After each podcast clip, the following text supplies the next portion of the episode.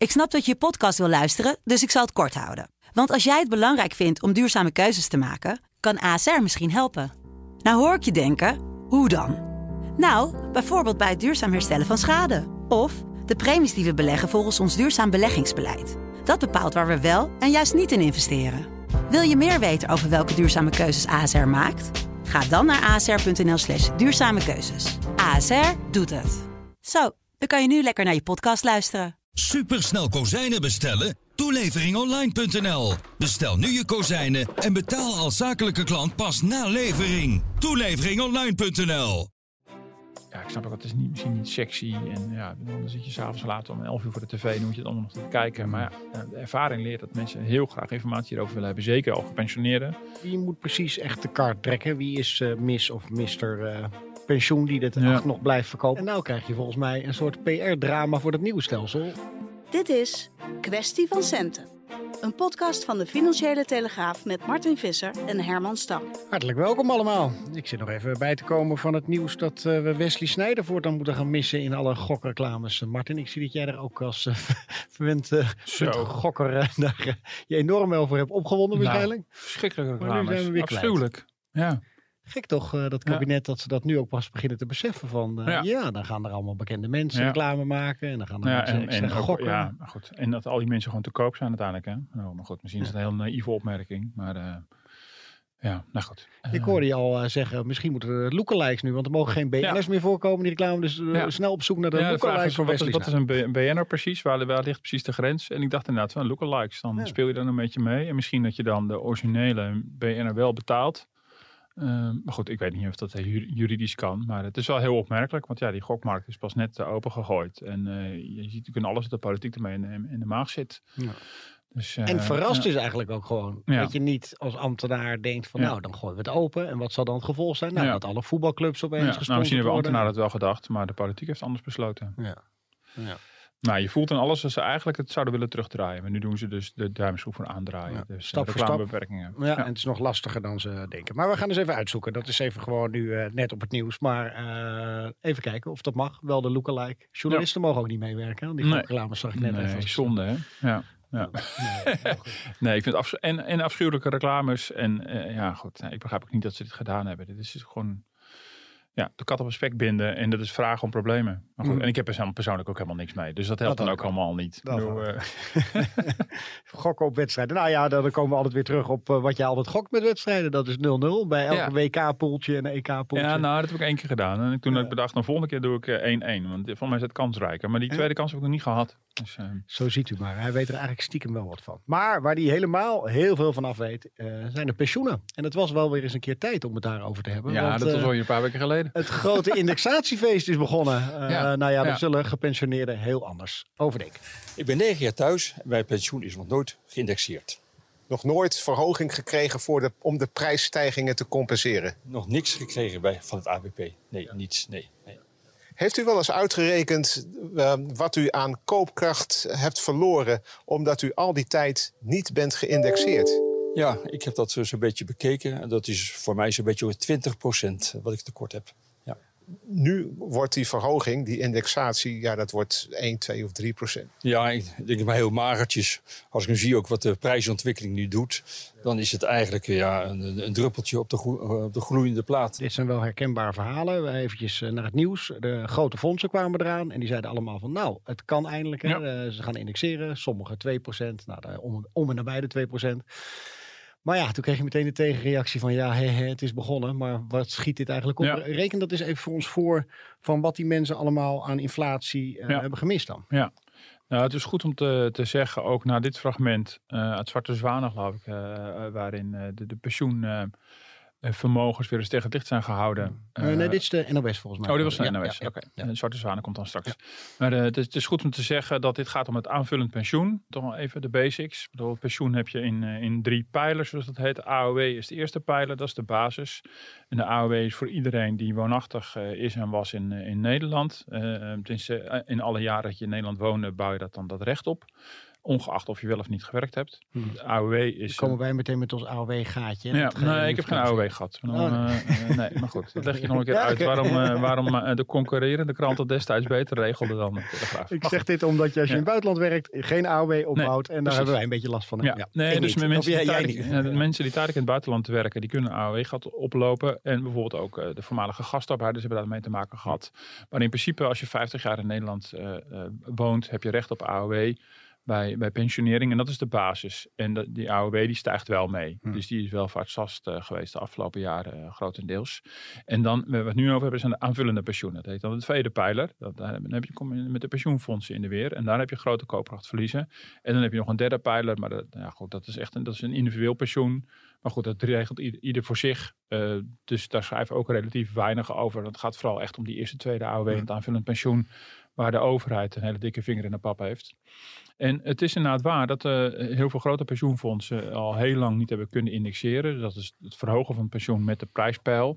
En dat betekent dat je op het aanvullende pensioen enorm koopkracht achteruitgang eh, kan hebben gehad. Ehm, er zijn inderdaad hele generaties gepensioneerden die nog nooit indexatie hebben gehad. Eh, Een aantal pensioenfondsen die nu indexatie bekend hebben gemaakt, die doen het bijvoorbeeld voor het eerst in 12, 13 of 14 jaar. Dus dat is gigantisch. Dus eigenlijk sinds de financiële crisis is er bijna niet meer geïndexeerd. Dat bij is grote fondsen. gewoon een, een generatie die misschien met Exact. pensioen is gegaan. En er zijn Ja. er gewoon mensen overleden. Die hebben nooit meegemaakt Exact. dat ze indexatie hebben Ja, exact. Ja. En dat is natuurlijk wel echt heel eh, schrijnend en ook van tevoren nooit verwacht. Ehm, en dus, dus daar heeft het ook vooral mee te maken dat, dat mensen dit natuurlijk niet hadden, hadden verwacht. Iedereen dacht dat hij een welvaart vast pensioen had. Tot hij de kleine lettertjes, eh, op de kleine lettertjes werd gewezen. En toen werd duidelijk van, oh ja, ik heb een nominaal pensioen opgebouwd. En geen reëel pensioen, een nominaal pensioen. is gewoon een vast bedrag. En of er geïndexeerd kan worden, hangt gewoon ieder jaar van de financiële situatie van het fonds af. Het is sowieso de langste periode dat er niet geïndexeerd is, lijkt mij. Toch? Ja, dat Sinds denk de ik invoering ook. van het Ja, ik heb, ik heb eh, niet meer teruggezocht eh, tot aan de Tweede Wereldoorlog, maar dit is wel vrij uitzonderlijk. Ja. En nou, de, de eerste klap kwam bij de financiële crisis, 2008, 2009. Toen zag je die dekkingsgraden van de pensioenfondsen, dus de manier waarop het financiële positie uitdrukken, omlaag knallen eh, door het slechte beursjaar. En sindsdien zie je dat fondsen vooral te lijden hebben gehad onder de dalende rente. Ehm, eh, waardoor eh, ja, al, die, fondsen konden tegen de klippen op beleggen, ook in de jaren van goede beleggingsresultaten. Eh, konden dan niet worden geïndexeerd, omdat door dalende rente de pensioenverplichtingen stegen. Mhm. Maar nou even, dat gaan we straks al verder op in, maar nou even nog over het koopkrachtverlies. Ehm, ehm, bij bijvoorbeeld het metaalfonds, PME, dat was een, een grote, die ging als eerste indexeren vorige week. Ehm, heb ik even op een rijtje gezet. Het is maar een, een rekenvoorbeeld. Eh, als gehuwde krijg je een AOW van eh, per 1 juli van 937 euro. Dat is inclusief vakantiegeld. En het aanvullend pensioen zou dan om en nabij de 800 euro zijn. Dus dan zit je op, eh, op ruim 1700 euro dat je in totaal krijgt eh, per maand. Ehm, maar deze mensen bij PME is er in het verleden gekort na de financiële crisis. Eh, dat pensioen had dus, als het ieder jaar was geïndexeerd, veel hoger moeten zijn. En ik kwam uit op een koopkrachtverlies op dat aanvullende pensioen van meer dan 40 procent. Hmm. Eh, als je dus vergelijkt met wat het werkelijk is, met wat het had kunnen zijn, als er ieder jaar eh, exact met de prijspeil van dat jaar was eh, gecompenseerd. Daar zit ook bij dit huidige jaar, dus het is een beetje, dus een beetje vertekenend. Want dit, dit jaar hebben we natuurlijk een extreem hoge inflatie van een procent of 8,5, waarschijnlijk ongeveer over het hele jaar. En normaal gesproken kijken fonds altijd een jaar terug. Maar ja, ik heb even gekeken van ja, mensen hebben nu die, dat hoge prijspeil en die moeten dat betalen uit het pensioen Mhm. van nu. Dus als je op die manier kijkt, nou, zou je, zou je die, dat eruit halen, dan, dan heb je alsnog een koopkrachtverlies van diep in de 30%. Dus gigantisch. En ABP eh, zit eh, tegen, niet op 40%, maar over 30%. De Dus- ambtenaren. Ja. ja, ambtenaren.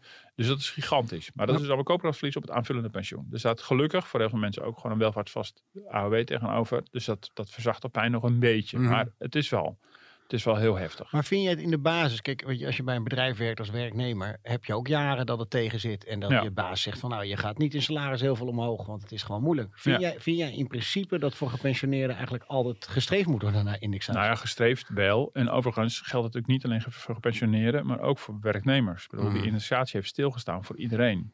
Alleen eh, jij en ik merken dat niet. Ehm, eh, behalve als ze de pensioenposten heel goed bestuderen. Ehm, maar in de praktijk blijkt dat we dat ehm, ook ik zelf niet of nauwelijks doen of niet tot, ons dat laten doordringen wat hier nou feitelijk gebeurt. Maar zodra we met pensioen gaan, komen we erachter dat ook ons pensioen, onze pensioenopbouw al die jaren heeft, uh, heeft stilgestaan. Ja, hij is wel gestegen omdat we ieder jaar weer bleven werken.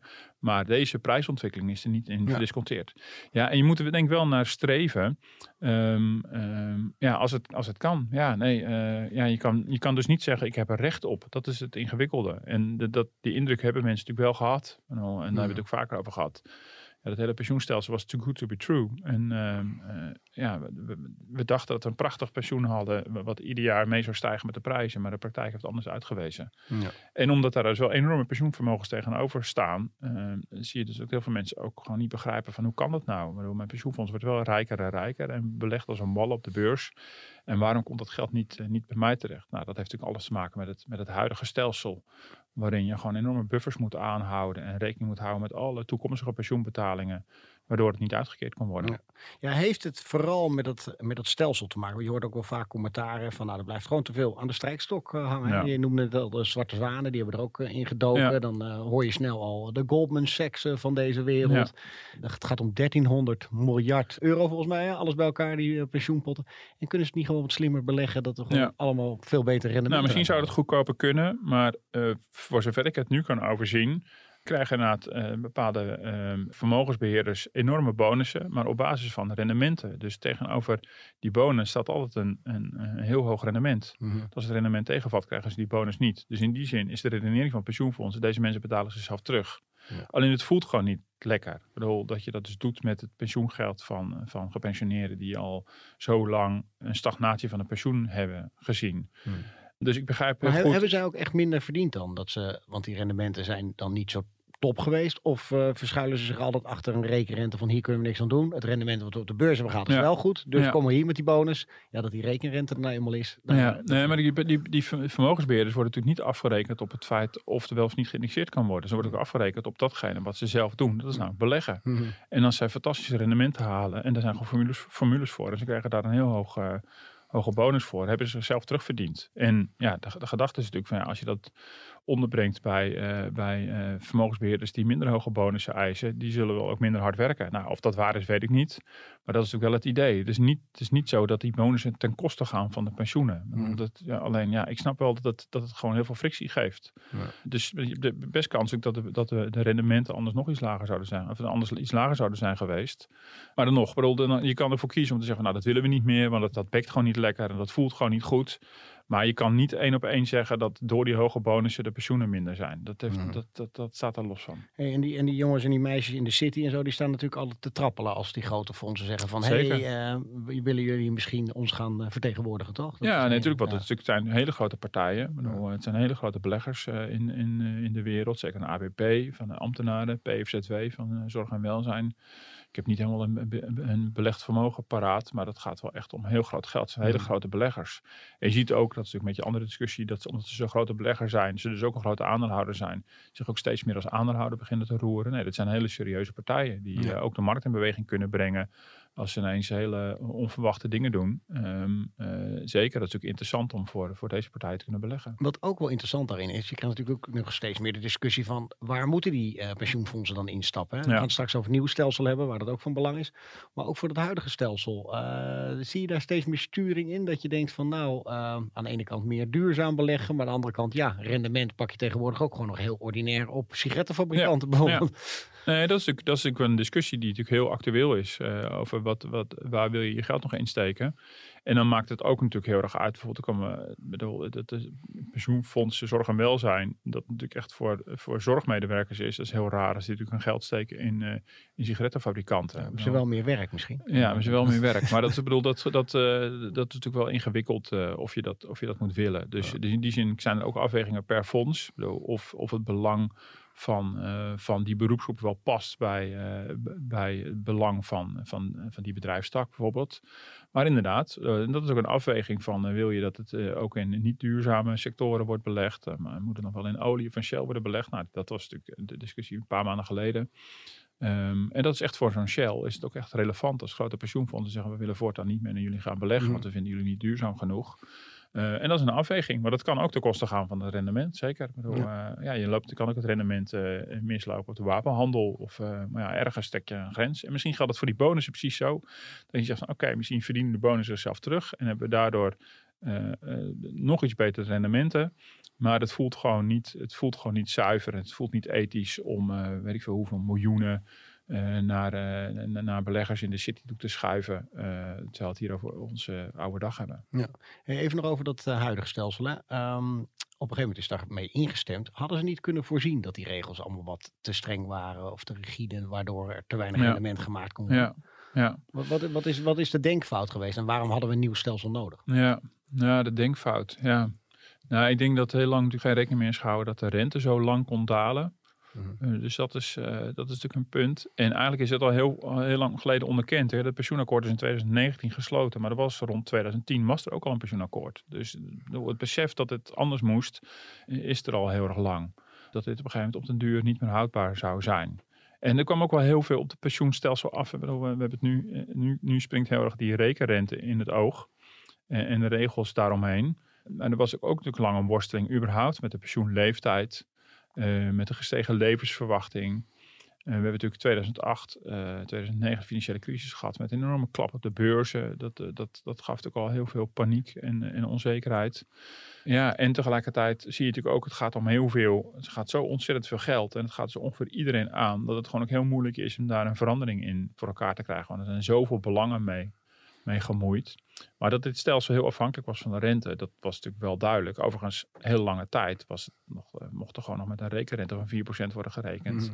Mm. En toen vonden we dat uh, heel normaal. Maar op een gegeven moment werd gezegd, nee, dat gaan we niet meer doen. We moeten met de marktrente rekenen, want dat is niet reëel. Ja, misschien een beetje vergelijkbaar met, uh, met de spaartax, die natuurlijk ooit door Vermeente en Gerrit Salm vastgeprikt was op een, op een fictief rendement van 4%. In de mm. tijd dat we dachten, dat moet toch iedereen kunnen halen op zijn spaarrekening. Ja. Weet je, we komen ook uit andere tijden.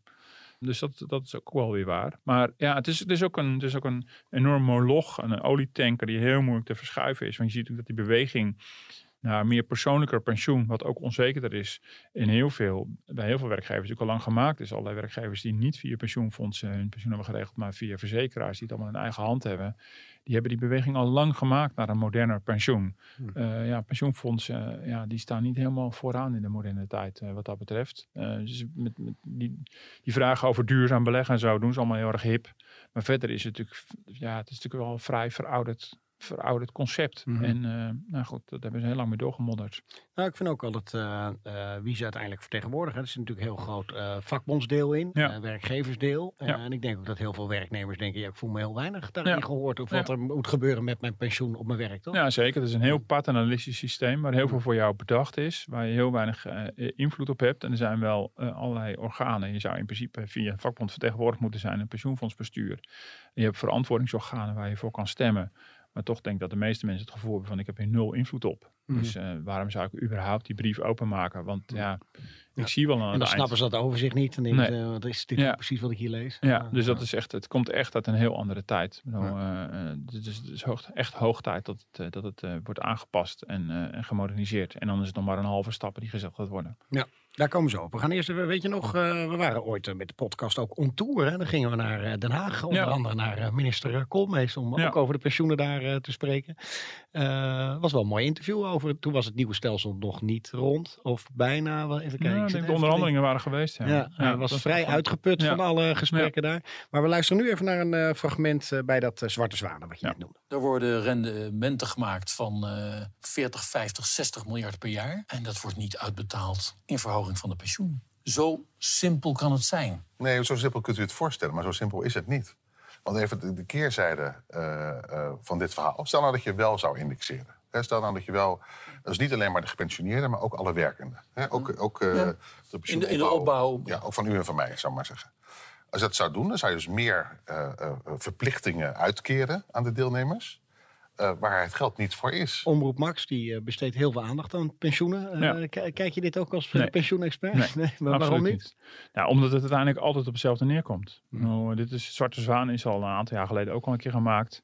En ze stippen ook wel een aantal andere punten aan. Bijvoorbeeld inderdaad die bonussen, uitvoeringskosten. Dat is allemaal wel interessant en relevant. Maar verder, de algemene klacht draait toch vooral om de rekenrente voortdurend weer. Hier valt het woord rekenrente niet, maar daar gaat het uiteindelijk wel om. Mhm. We hebben altijd die tegenstelling tussen hoe kan het dat de pensioenfondsen zoveel geld hebben en dat niet kunnen uitkeren. Ik bedoel, dat is wel heel, dat is wel een relevante vraag, maar die wordt gewoon in, in allerlei andere bewoordingen steeds opnieuw gesteld. En dan blijf je, ja, dus dat vind ik ook het lastig aan die, aan die pensioendiscussie. Dat je blij- we blijven met elkaar enorm in rondjes draaien. Ik, heb die discussies op Twitter ook voortdurend. Ik moet ik er wel of niet op ingaan. Ik heb al honderd keer dit, eh, gezegd. En dan, je blijft gewoon heel erg tegenover elkaar staan. Ja, en, en sommige. Maar het is toch niet zo dat jij er heel anders in zit, of wel? Wat, wat, wat, Nou, wel anders dan alle mensen die hierover klagen. Oh, ik zo. zit er heel Ja. anders in dan, eh, dan, eh, ja, dan bijvoorbeeld de vraagstelling. eh, van Kees van Mm. Grimbergen hier in, eh, in, eh, in, in deze uitzending. Of een Martin van Rooij van 50 plus, die ook daar maar op blijft hameren. Eh, heel veel gepensioneerden natuurlijk die, die, die daar natuurlijk ook over beginnen van hoe kan dat nou? En ik begrijp die vraag wel. Dus in die zin wil ik me wel laten voeden door die ver- verwondering of, of, ja, of, of boosheid zelfs. Nou, eh, eh, dus dat, dat, dat, dat, Maar je begrijpt de vraag wel, maar je weet ook gewoon het antwoord. ja, maar Dus het antwoord weten we al heel erg lang. Ja. En dat is gewoon, eh, bij- dit, dit huidige stelsel horen deze reg- regels. En met het nieuwe stelsel horen andere regels. En dan kan je het mee oneens zijn. Maar dat is, dat is hoe het gewoon is afgesproken. En er zit ook een logica achter. Mhm. Alleen, die logica accepteren we niet meer. En dat is de reden dat we voor mijn, en mede de reden dat we naar het nieuwe stelsel gaan. Ja, nou, hartstikke lekker dus. Dan krijgen we een nieuw stelsel en dan is al het gezeur over uiteindelijk. Nou ja, kijk, dat zit ik bij zulke vragen steeds, zit ik steeds weer te denken van. We gaan dus nu naar een stelsel waarin precies kan wat de vraagsteller hier wil. Namelijk rendementen uitkeren. Mhm. En eh, omdat we namelijk dan geen rekening mee gaan houden met toekomstige pensioenverplichtingen, daar komt het uiteindelijk gewoon neer. In het huidige stelsel hebben, eh, is, is gebaseerd op een, op een, eh, een pensioentoezegging. Mensen, nou, dat, dat, dat leek een soort pensioengarantie. En we weten inmiddels dat het geen garantie blijkt te zijn. Maar er wordt een pensioentoezegging gedaan aan alle generaties. Dat betekent dus dat pensioenfondsen die al die toezeggingen voor nu en de komende decennia allemaal met elkaar op moeten tellen. En moeten denken van, maar wat is nou de totale verplichting? Wat is de waarde? Van welk bedrag moet ik de balans zetten? Dus je moet allerlei toekomstige pensioenuitkeringen moet je op de balans gaan zetten nu. Dat, ja, dat doe je tegen de marktrente. En die was Mhm. krankzinnig laag.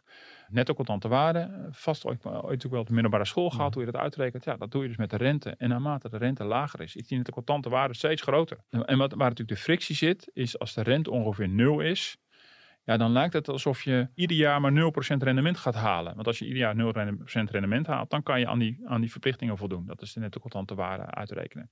Maar er staat ook tegenover dat de werkelijke rendementen veel hoger zijn. Dus, en daar zit natuurlijk een spanningsveld. Van hoe Mhm. kan het dat we moeten rekenen met een rente van bijna nul, terwijl de, de echte rendementen zijn 7%. Ik bedoel, waarom mogen we niet rekenen met een, met een verwacht rendement van 4% bijvoorbeeld, als we toch al bijna zeker weten dat we dat gaan halen. Maar daar komt natuurlijk, ja, de redenering daar is, eh, ja, dat, dat is wel heel onwelgevallig, maar dat is wel logisch. Is ja, we kunnen zelf wel een, een fictief rendement gaan prikken, maar dat is natuurlijk altijd een, positieve, een politieke keuze. Ik bedoel, dan kan, die kan je naar je eigen hand zetten. En Mhm. marktrente, ja, dat is gewoon de marktrente. Dat Ja. is, daar, daar, daar zit Ja, niemand want anders bedoel je, je kan dan zeggen van joh luister, als kabinet wil je in, in het laatste jaar van je regeerperiode dat een beetje gunstiger Ja, neerzetten. of pensioenfondsbestuurders die dat doen. We hebben dat ruimte. Ik bedoel, dus ook binnen de huidige eh, stelsel zijn er, is er ook wel degelijk allerlei, allerlei ruimte eh, over het vaststellen van de premie. Die premies zijn bijvoorbeeld veel te laag. Die zijn helemaal niet kostendekkend. Er is heel veel ruimte. En de ruimte die er is, die wordt in de praktijk ook gewoon benut. Die wordt gewoon gebruikt. Dus in die zin is het een soort zelfbescherming om op deze manier te werken. Alleen het grote vervelende van de afgelopen jaren is dat die rente maar bleef dalen en dalen en dalen werd ook die waarde van die pensioenverplichtingen steeds groter en groter en groter. Er moest een steeds grotere pot met geld tegenover staan. En die grotere pot met geld was er ook, namelijk door die fantastische beursrendementen. Dus je ziet dus twee kanten van die balans. De ene kant van de balans staan dus je pensioenverplichtingen die steeds zwaarder gaan drukken door die rente verder daalt. En de andere kant wordt er tegen de klip op belegd in het pensioenvermogen. Dat is het echte geld, wat er nu is. Ja, dat was ook steeds nodig om die balans in evenwicht te houden. En dan is er geen ruimte om uit te gaan delen, want dan schiet die balans eh, eh, eh, door. Ja. En dat, dat is natuurlijk het hele punt. En nu gaan we naar een nieuw stelsel toe. En nou, we zeggen van, nou, geen pensioentoezegging meer. Eh, Laat staan een garantie. Uw pensioen gaat meebewegen op de golven van de beurs. Ja, dat, willen, dat willen heel veel mensen dan ook weer niet. Nee. Maar, ja, maar dan, dan heb je natuurlijk een systeem waarbij je inderdaad gewoon op vertrouwt. Van, U vertrouwt er toch op dat we ge- gemiddeld 4% rendement zouden halen. Nou, nou, nou, eh, be my guest. Hier komt het dan. Ik bedoel, dan, dan krijg je dus ook een pensioen wat mee gaat bewegen. En als we dan blijkbaar blijkbaar zo- zo'n heilig geloof hebben in die zogenaamd gegarandeerde rendement op de beurs van 4 tot 7 procent. Ja, dan moet je ook wel vertrouwen dat het nieuwe pensioen dus ook gaat uitkeren. Want dan wordt wel jaarlijks gewoon uitgekeerd naarmate de beursrendementen waren. Dus het is precies in die zin kan je zeggen, het is precies het stelsel wat de critici van de rekenrente zouden moeten willen. Maar dat is natuurlijk weer niet waar, want die willen van twee balletjes eten. Ik bedoel, uh, die mij Martin van Rooyen kennen, die wil natuurlijk allebei. Die willen gegarandeerd pensioen. Dus de garantie aan, aan de pensioenkant. En dan, eh, en dan bouwen we een, een, fictief rendement in, waarvan we helemaal niet zeker weten of dat ooit gaat. Maar dat kan niet. Je kan niet iets garanderen op basis van een soort, soort hoop, een gehoopt rendement in de toekomst. Dat kan niet. Maar neem zo'n uh, nou, uh, behoorlijk uh, slecht beursjaar zoals dit jaar. Dan denk jij dat dat soort types meteen staan te klagen van nou, maar zo bedoelden we het eigenlijk ook niet helemaal. Want de, als, als je dit jaar al zou meerekenen, nee, nou, zeker, het er niet heel goed uit. Nee, nee, dat is waar. Maar als je natuurlijk inderdaad kijkt, wel heel langjarig. En dat is natuurlijk wel waar. En daar, daar, daar gaat het natuurlijk inderdaad piepen en kraken. Dat je zegt, ja, maar heel langjarig waren de rendementen ook goed. Ook als er af en toe een heel slecht jaar tussen zat. Mm. Dat, dat, is ook, dat is ook absoluut zo. Dus je ziet ook wel goede eh, rendementen. Overigens, nog een fundamentele vraag daaronder is. Zijn die rendementen misschien ook zo goed omdat de rente zo laag was? Dat moeten we ook niet vergeten. Ik bedoel, de rente, daar kijken we altijd naar, naar de obligaties. En de obligaties, als de rente daalt, gaat de koers omhoog. Uh, pensioenfondsen hebben ook een belangrijk deel obligaties als, als belegging. Dus de rendementen op de obligaties zijn in die jaren fantastisch geweest. Maar daar hoor je natuurlijk niemand over. Want dan wordt wel geklaagd dat de, dat de rente door de ECB kunstmatig omlaag wordt geduwd. Wat overigens waar is. Je heeft nog een extra zetje gegeven aan een langlopende trend die er al was. Ehm, maar dan wordt er niet geklaagd over het feit dat de ECB kunstmatig de, de, de waarde van obligaties opjaagt. Ja, dat heeft ook mede dat het rendement bepaalt. Dus dat is mhm. helemaal niet nou, van de week nog op onze site. Theo Gommer, onze pensioendeskundige, die ook uh, iedere week een column schrijft, die ook, die ook stelt: ja, de, de verhouding tussen beursrendementen en die rente kan ook zo zijn. Of dat ieder jaar precies zo is, weten we niet. Mhm. Eh, maar het is best mogelijk dat, dat, uh, dat de rendementen nu met een stijgende rente weer anders gaan uitpakken. Nou, dus het is heel tricky om, om uh, zomaar een fictief rendement te pikken op basis van het verleden. En te zeggen, van, nou, we gokken erop dat het in de toekomst ook zo zal zijn. En tegenover die gok zetten we gegarandeerd pensioen. Dat kan ook niet. Ja. bedoel, je moet dus, dan moet je dus, uh, als, je, als je wil garanderen, dan moet je garanderen aan de ene kant van de balans. En moet je ook garanderen aan de andere kant van de balans. En als je wil gokken, moet je dan aan beide kanten gaan doen. En dat is het nieuwe stelsel. Uh, niet voor niks wordt het casino-pensioen genoemd. We gaan gewoon gokken aan beide kanten van de balans. En dan zullen we zien of die rendementen ieder jaar zo goed zijn. Ja. Hey, ondertussen heb je natuurlijk, want je noemde het al, hè, die, die rente begint weer uh, wat op uh, te lopen. Ja, behoorlijk, behoorlijk ja, op te lopen zelfs. Behoorlijk snel vooral. Ja. nou, je hebt die indexaties en nou krijg je volgens mij een soort PR-drama voor dat nieuwe stelsel. Want ja, ja nou, dat huidige stelsel is zo slecht nog niet als we nu weer nee. de weg opwaarts vinden, toch? Nee, dat kan je op verschillende manieren bekijken. En ik vind die dynamiek wel interessant. Ik dacht heel even, als die rente stijgt, dan krijg je natuurlijk het argument van waarom doen we dat eigenlijk, dat nieuwe stelsel? Want ja, de rente stijgt, dus het is niet meer nodig. Nou, dat argument wordt wel gebruikt. Maar je ziet dat uh, de, de, de hele coalitie, de, de pensioencoalitie die er bestaat, uh, bestaande uit VVD, CDA, D66, ChristenUnie, GroenLinks en PvdA. Die hebben met z'n, met z'n zessen, zijn ze, staan ze voor dit nieuwe pensioenplan. Samen met werkgevers en vakbonden. Die houden elkaar nog allemaal heel stevig vast. Dus ik zie dat dit argument nog niet op een manier uh, in de kieren van deze coalitie terecht is hmm. gekomen. Dus in die zin uh, wordt het wel geroepen van waarom gaan we dit überhaupt nog doen. Um, maar je ziet dat het, de kans dat de politiek spaak loopt is zoals het er nu uitziet heel klein. Uh, misschien dat her en der nog dingen aangepast gaan worden. Maar voor mij gaat het allemaal goed komen. Dus je ziet wel, de dynamiek kan, dus, kan nu wel twee kanten op gaan. Ik denk dat, dat Ture Elsenga, de voorzitter van, van vakbond FNV, die is nu voorzitter en was toen de pensioenman tijdens het sluiten van het akkoord, die zal zeggen van zie je wel, ik heb toch beloofd dat met het nieuwe stelsel we weer vaker in, kunnen gaan indexeren. En die, die zal dit als een visitekaartje zien. Mhm. De indexatie is aangekondigd. Niet voor niks heeft Wouter Koolmees, uh, nu oud-minister, maar toen hij minister was, heeft de versoepelde regels al naar voren getrokken. Uh, omdat dat hij niet te lang wilde blijven wachten om uit te gaan delen. Dus nu gelden al een beetje de soepele regels die horen bij dat nieuwe onzeker Volgens mij ziet niemand dat verband. Nee, toch? maar, maar, dat, is, dat, is inderdaad, mm. dat is inderdaad de vraag hoe dat nu gaat uitpakken. Mm. Dus pensioenfondsen die, uh, die, hebben, uh, die voelden natuurlijk de druk van we moeten wel gaan uitdelen. Iets. No, het staat in geen verhouding tot mm. de, de, inflatie van dit jaar, maar er moet wel iets uitgedeeld gaan worden. En het kan inderdaad op twee manieren uitpakken. Je kan ook zeggen van, zie je, het was helemaal niet nodig. Maar goed, het is wel dankzij iets soepele regels. Ehm, maar het gaat wel spannend En ze worden. mogen het alleen doen als ze dus ergens een Ja. kruisje hebben gezet van luister, we gaan bij, dat, Ja. bij ons aansluiten bij dat nieuwe stelsel. Ja, ze moeten uiterlijk 1 juli eh, moesten ze een intentieverklaring eh, hebben opgesteld. ehm, waarin ze inderdaad beloofden dat ze mee gaan doen. En meedoen is in dit geval dus niet alleen een nieuw pensioencontract eh, uiterlijk in 2027 aanbieden. Maar ook de pensioenvermogens invaren. Heet dat. dat is eigenlijk het overhevelen. zulke sexy woorden in die persoon. Ja, invaren is verschrikkelijk. Maar ik noem het toch even, omdat mensen dat ongetwijfeld alweer tegenkomen her en der. Maar het is eigenlijk het overhevelen. Dat je dus het pensioenvermogen oppakt, uit contract A haalt en in contract B stopt. Mhm. Dus eh, dat gegarandeerde geld, tussen aanhalingstekens, stop je dan in het, eh, in het onzekere contract. En dat is, eh, dat is overhevelen. En als je zegt, nou, ik ben bereid om dat te doen, Mhm. dan, dan waren de, regels op te indexeren vanaf 1 juli iets soepeler. En Dus, die- dus jij weet precies wie dat heeft gedaan nu. Want daarbij Ja. zie je al van, nou, die mogen gaan Ja. indexeren. Ja, nou, in ieder geval van de grote fondsen, eh, er zijn, nog, er zijn een paar honderd pensioenfondsen, er zijn er nogal veel, maar van de grote fondsen weten dat inderdaad. Mhm. Eh, eh, vorige week werd al bekend dat ABP, PME en PFZW, dus de zorg, dat die in ieder geval gaan indexeren. Eh pensioenfonds Bouw kon dat al lang. Maar bijvoorbeeld een, een pensioenfonds voor de zorg en welzijn, het tweede fonds van Nederland, een paar miljoen deelnemers, kon alleen maar eh, dankzij die nieuwe regels indexeren. Had echt net genoeg dekkingsgraad om dat eh, te kunnen doen. En deelt vervolgens 2,7% indexatie uit. De meeste van die drie grote fondsen. Terwijl ze nog maar net eh, aan de eis eh, voldeden. Dus die, ja, die komen te schrik vrij. Dus daar zie je, ja, dat kan niet anders dan ook een soort politiek signaal zijn richting hun eigen achterban. Van we delen weer uit, het kan weer. En, eh, eh, en daarmee zeggen ze impliciet ook, we gaan dus meedoen aan het nieuwe stelsel. En dat, daar zie je ook wel wat verweren over, ook op de socials. Ja, dat, dat mensen het gevoel hebben van, oh ja, oké, dus dankzij dit geld word ik automatisch het nieuwe stelsel ingerommeld. Dus dat voelt ook niet helemaal Mhm. lekker. Maar ik ben wel benieuwd wat er in de komende maanden gaat gebeuren. Want aan het eind van, dit is een soort inhaalindexatie. Eh, eh, die is mogelijk gemaakt door die soepele regels. Maar aan het eind van het jaar kijken de pensioenfondsen weer gewoon naar de indexatie over 2022. En de vraag is of de dekkingsgraden dan in die korte tijd weer nog eens een keer extra goed voldoende Ja. verbeterd zijn om weer een keer indexatie En ze te hebben nogal wat eh, indexatie nodig eh, met deze huidige inflatie, toch? Exact. Ja. Dus nu al zie je dat eh, de verwachtingen daarover worden getemperd. Dus je hebt best wel kans dat de indexatieruimte al snel op is. En, en dat je zodra je dichter bij het nieuwe stelsel komt, dat je niet meer kan in- indexeren. En dan kan er twee dingen gebeuren. Zoals je nu kan zeggen van nou, oh ja, dat nieuwe stelsel is misschien helemaal niet nodig, want de rente stijgt. En er wordt geïndexeerd, kan je ook straks, zou je het gebrek aan indexatie, wat er misschien aan zit te komen, weer kunnen wijten aan het nieuwe stelsel. Mhm. Dus in die zin kan het strategisch nog alle kanten op gaan.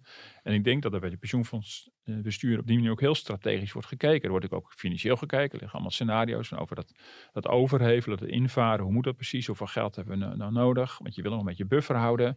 Dat je een beetje smeergeld hebt om, om eventuele eh, pensioenverliezen ook te kunnen compenseren. Dus je wil niet alles uitdelen wat je uit mag delen. Maar tegelijkertijd wil je ook mensen perspectief bieden. Je wil zeggen van zie je, dit is, dit is het winkende perspectief van het Mhm. nieuwe pensioenstelsel. Ieder jaar feest van de indexatie. Dus dat is wel een heel wankel evenwicht. En wat nu als er ja, als we in een recessie terecht gaan komen, de beurzen doen het al behoorlijk slecht. Eh, nou goed, als het tegenover een slechte beurs stijgende rente staat, dan komen ze met de schrik vrij. Maar wat nu als die, die rentestijging gedempt wordt, omdat de ECB alsnog weer in de markt stapt, omdat eh, de Italiaanse rente te hard oploopt bijvoorbeeld. Het is een heel onzeker speelveld waar ze zitten. Eh, ja, en ze moeten dus wel draagvlak blijven houden voor die overstap. En dus ook financiële ruimte voor die overstap. Wie, wie moet precies, eh, je noemde al hè, die, eh, de hele coalitie en de werkgevers en de vakbonden. Ja. Wie, wie moet precies echt de kaart trekken? Wie is eh Miss of Mister eh, Pensioen die Ja. echt nog blijft verkopen? Want ik, zie, ik hoor onze minister van Pensioen eigenlijk ook niet bijster veel, er- bijster nee. veel hierover. Nee, nee dat, dat, dat, ehm, dat klopt. Nou ja, dat, dat gaat er wel komen natuurlijk als eh, na het zomerreces het Kamerdebat hierover gaat komen. Tot nu toe, het wetsvoorstel ligt in de Tweede Kamer en daar zijn eerst allemaal hoorzittingen over geweest. En nu zijn er allemaal schriftelijke vragen. Dat gaat echt om talloze vragen die, eh, die zijn ingediend. Dus en na, de, na het zomerreces dan komt het eh, heel uitgebreid terug. Want het is een heel omvangrijk wetsvoorstel. Het is een hele grote financiële operatie. Ja, het is ook weer 180 bladzijden of zo. Heb ik al Ja, nee, eh, van de 400 of zo. meer. Eh, ja, De memorie ja, van toelichting is gigantisch. Dat is wel niet om door te komen. Mhm. En ehm, eh, dus dan, dan is een uitgebreid Kamerdebat is er dan nog. En dan zal er ook wel weer ook wel aandacht zijn voor media die de pensioenen wat minder goed volgen dan, eh, dan, eh, dan wij. Hmm. Eh, die zullen daar ook wel eh, op die kar springen. Maar inderdaad, het is wel zo. Het- in mijn ervaring is ook wel dat bijvoorbeeld het grote, de grote media, zoals de tv en zo, vinden dit heel ingewikkeld. Nou, eh, ik klop ook vaak aan de deur bij de talkshows van jongens, pensioen is echt heel belangrijk. Op onze site zien we hoe mensen daar behoefte aan hebben Zeker, informatie. Maar talkshows die, die deinzen altijd terug, besteden hier relatief weinig aandacht aan. Ja. Ja, ik snap ook, dat is niet, misschien niet sexy. En ja, dan zit je s'avonds later om 11 uur voor de tv en dan moet je het allemaal nog te kijken. Mm. Maar ja, de ervaring leert dat mensen heel graag informatie hierover willen hebben. Zeker al gepensioneerden. Ehm, eh, want We weten het ook weer, hè, als we Ja. deze podcast Ja, eh, online zetten, dat we daar veel Ja. reacties op krijgen als we het over pensioen hebben. Dus, ik, schiet me één ding te binnen, want ik was eigenlijk een beetje in een afsluitende modus, maar eh, de mensen die we ook vaak vergeten zijn die mensen die via hun verzekeraar hun, hun Ja. pensioen regelen. Ja, dat is even een zijlijn, maar dat is wel belangrijk. Dat is een zijlijn voor 1,3 miljoen mensen Mm. die via een verzekeraar een pensioenregeling hebben. En daar is wel iets heel geks aan de hand. Ik zal proberen het duidelijk te houden en ook niet te lang. Ik zei al eerder, er zijn heel veel werkgevers die hebben die stap naar dat moderne pensioen al lang gemaakt. Naar een persoonlijk pensioen. Dan heb je gewoon je eigen pensioenpotje wat meebeweegt op de golven van de beurs. Heel simpel samengevat. Bij de verzekeraars heb je zo'n regeling al. Alleen Wouter Koolmees, destijds de minister, wilde niet alleen naar een iets persoonlijker pensioen, maar hij wilde ook af van de, ja, de, de verschillen bij de verschillende, eh, die er zijn bij de verschillende leeftijdsgroepen. De doorsnee systematiek heet dat. En dat betekent namelijk dat je eh, dat het van je leeftijd afhankelijk is wat voor eh, opbouw je hebt voor pensioen en wat voor premie je betaalt. En bij verzekeraars is het zo dat, dat je als je begint te werken, dan wordt er een relatief lage premie voor jou betaald door de werkgever. En naarmate je langer werkt, wordt er een steeds hogere premie betaald. Want die lage premie in het begin van je loopbaan kan heel lang nog worden belegd, dus je rendeert. Dus, daar wordt, eh, goed, dus, dus, dus daarom is er niet zo'n hoge premie nodig voor heel jonge mensen. En dat is een premiestaffel, die loopt op. Nou, dat kan heel stijl gaan of heel vlak. Dat is per regeling verschillend. Maar in ieder geval, dat, dat, dat loopt op. Wat Koolmees wilde, was daar helemaal van af. Die wilde gewoon geen verschil meer in opbouw en premie eh, naar, naar leeftijd. Met de gedachte, als jij ehm, van baan wisselt. Of als jij een aantal jaar eh, stopt en voor de kinderen gaat zorgen. Of als jij eh, een aantal jaar ZZP'er wordt. Dan moet het eigenlijk niet meer uitmaken of jij een, een, een, een hap uit het pensioen hebt. Want het nadeel van, van deze leeftijdsaanpak, die doorsystematiek, eh, was altijd, zeker bij de pensioenfondsen, dat je in het begin te weinig op, eh, dat je in het begin heel veel meebetaalt aan de, de, de ouderen. En dat je op een, tweede helft van je loopbaan dat er voor jou wordt betaald. Dus het is een soort, soort solidariteit tussen die generaties. En dat, dat moest allemaal niet meer. Maar voor de verzekeraars pakt dat heel raar uit. Want die hebben zo'n zo'n premietrappetje, waarbij stapje voor stapje die premie ieder jaar omhoog gaat. En dat moet één premie worden, één vlakke premie. Nou goed, dat was een politieke winst, daar moest aan worden voldaan. Maar je kunt je voorstellen, dat is natuurlijk een probleem. Dat is eigenlijk een, eh, als je er overstapt, is iedereen benadeeld. Of je nou jong bent of oud. Want als jij op je 35ste, als jij 35 bent en de verzekeraar moet dan van de overheid gegeven moment stoppen met die premieopbouw, betekent dus dat je al die jaren daarna dat er voor jou een hogere premie zou worden ingelegd, mist. Hm. Dus je stapt in één keer over die vlakke premie, de rest van je loopbaan. Of je nou 35 bent of 45 of 55, je hebt eigenlijk al het nadeel, maar je mist dus die hogere premie in die laatste jaren. En voor compensatie is daar niks geregeld. Dus ehm, eh, dat is een beetje dat is stiefmoederlijk behandeld. Want dat is een pensioengat voor heel veel mensen. En dat kon oplopen volgens het Verbond van Verzekeraars.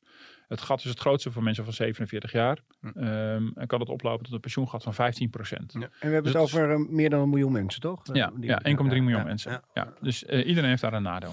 Mhm. Ehm, nou is er een mogelijkheid om eh, ehm, eh, eh, dat te compenseren voor de werkgever. Dus die, de, de werkgever mag het wel compenseren, maar, maar die moet het gewoon zelf op, ophoesten. Nou, dat kan je doen door tijdelijk hogere pensioenpremies voor iemand te betalen. Of je kan het op een andere manier doen, dus gewoon via de lonen. En wat, wat, wat de verzekeraars nu merken, is dat steeds meer werkgevers zeggen, nou weet je wat, we geven die werknemers wel een loontoeslag voor een aantal jaar. Dan zijn we er vanaf, klaar. Maar dat betekent dus dat die pensioen echt versoberd wordt. Dat die pensioenen veel schraler worden.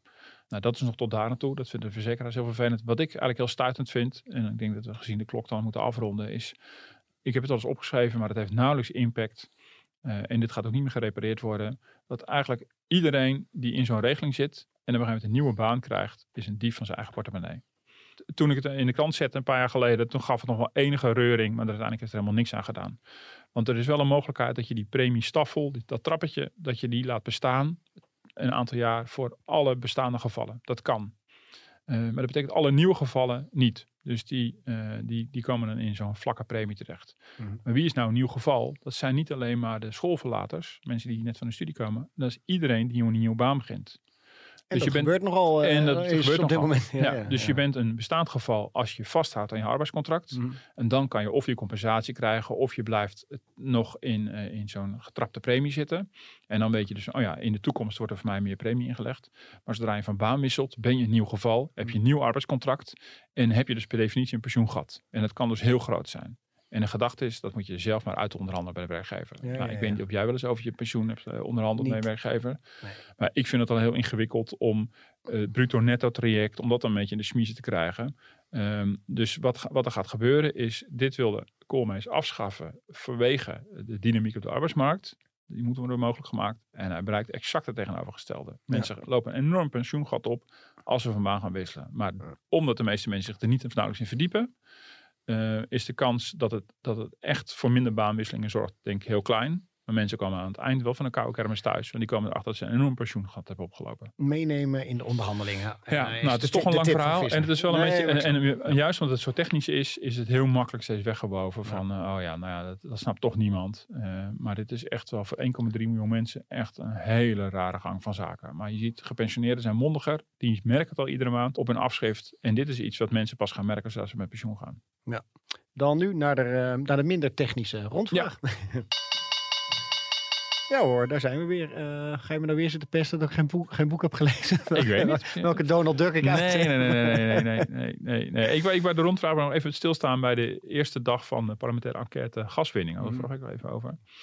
En ehm, ja, ik, ik heb mijn column er ook over geschreven. Ik was heel erg onder de indruk van één, eh, één verhoor. Want de eerste dag waren gedupeerden aan het woord. En dat was een een- 81-jarige paardenhandelaar uit Groningen, eh Siebrand Nijhoff. En ja, die was eh, die, die zat daar iets meer dan een uur en was eigenlijk het hele uur emotioneel. Die zat te, te, te, slikken en te vechten tegen zijn tranen. Maar die maakte zo beeldend, en het kwam ook bij mij wel heel erg binnen, van eh, wat mensen die in het gebied woonden, die voortdurend getroffen werden door die aardbeving, wat die hebben meegemaakt. Hij beschreef ook heel levendig hoe die grootste aardbeving in 2012 in Huizingen, hoe dat als een soort vrachtwagen, als een soort trein onder de grond, onder zijn huis doordenderde. En hoe, hoe die niet eens op kon staan uit zijn stoel, omdat die stoel gewoon eh, helemaal zat te bewegen. Mm. En dat hij zijn vrouw aantrof eh, na die beving, die helemaal angstvallig de vriezer vasthield. En eh, ja, ik, ja, ik vond het heel. en, en die man, je merkte, het zat hem ongelooflijk hoog, want die heeft echt heel hard moeten vechten om iets van rechtvaardigheid te krijgen. Omdat in het begin natuurlijk alle problemen werden ontkend. En ik vond het een heel heftige.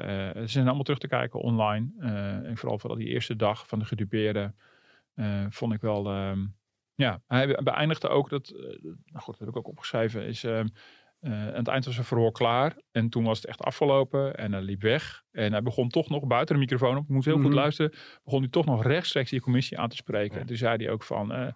voor de Groningers is er geen overheid. En dat vond ik ook wel heel schrijnend. Ik bedoel, denk je, als je nou hebt over wantrouwen, waar we natuurlijk nu in de week van de boerenprotesten veel over hebben, over de toeslagaffaire, het gevoel dat de overheid er niet meer voor jou is, dat kwam meer in, in de vorm van dit getuigenis van deze man heel duidelijk naar voren. Dat gebeurt dus als je het gevoel hebt dat je moet vechten tegen je eigen overheid.